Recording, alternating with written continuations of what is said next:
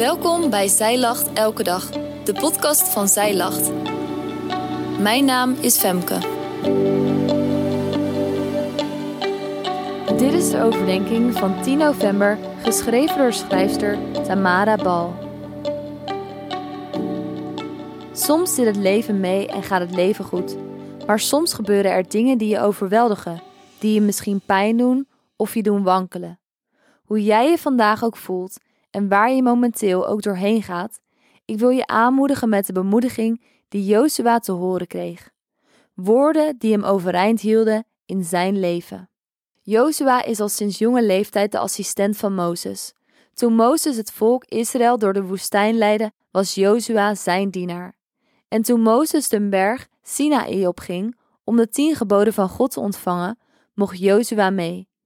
Hij was degene die het leger leidde toen het volk Israël vocht tegen de Amalekieten. En Jozua was ook een van de verspieders die het land Canaan verkende. Uiteindelijk is Jozua degene die Mozes opvolgt als leider van het volk Israël. En Jozua zal het volk het beloofde land inleiden. Maar hij moet het nu zelf doen. Na jarenlang dienaar van een leider te zijn, is hij nu zelf de leider. We lezen Mozes' bemoediging in Deuteronomium 31, vers 7 tot 8. En Mozes riep Jozua en zei tegen hem voor de ogen van heel Israël: Wees sterk en moedig, want u zult met dit volk het land binnengaan, dat de Heere uw vader gezworen heeft hun te geven, en u zult hen in hun erfbezit laten nemen. De Heere nu is het die voor u uitgaat. Hij zal met u zijn. Hij zal u niet loslaten en niet verlaten. Wees niet bevreesd en niet ontsteld. Een aantal hoofdstukken eerder lezen we al dat God tegen Mozes zei dat hij Jozua moest toerusten en bemoedigen. Dit staat in Deuteronomium 3 vers 28. God zei, geef Jozua bevelen, rust hem toe en bemoedig hem, want hij zal voor dit volk uit de Jordaan oversteken en hij zal hun het land dat u nu ziet in erfbezit laten nemen. Mozes bemoedigt Jozua in het bijzijn van heel het volk en zegt hem moedig en sterk te zijn, want God gaat voor u uit. God faalt nooit. Hij zal Jozua niet loslaten of verlaten. Zijn liefde en trouw verslappen nooit. Jozua mag moedig het volk leiden, mag beslissingen nemen, veldslagen aangaan en het land Canaan innemen, in het vertrouwen dat God voor hem uitgaat. Daarom mag hij moedig ten strijde trekken. En dit is waarom hij deze grote taak op zich kan nemen. God is erbij. Hij zal hem niet verlaten en ook niet loslaten. Jozua wordt op verschillende momenten bemoedigd. Allereerst als Mozes het volk vertelt dat Jozua de nieuwe leider wordt.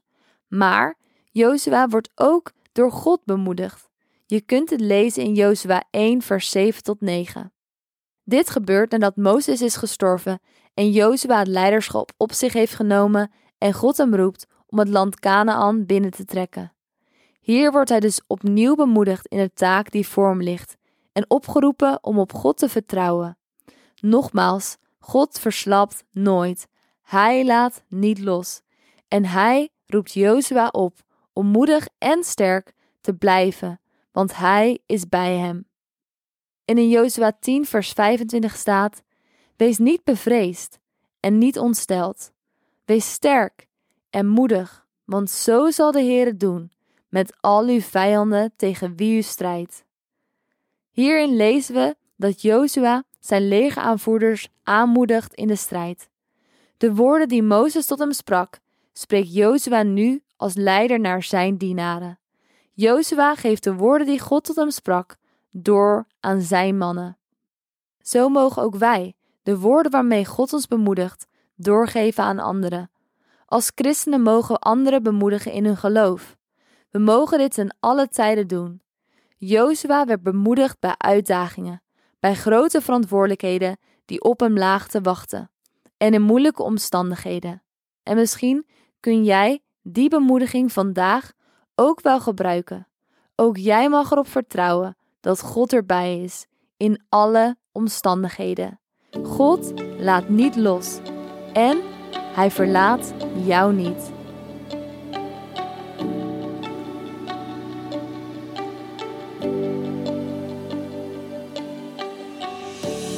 Dankjewel dat jij hebt geluisterd naar de overdenking van vandaag. Wil je de overdenking nalezen? Check dan onze website. Je vindt er ook meer toffe dingen die jou helpen om de Bijbel vaker te openen, zoals boeken, Bijbels, cursussen en evenementen.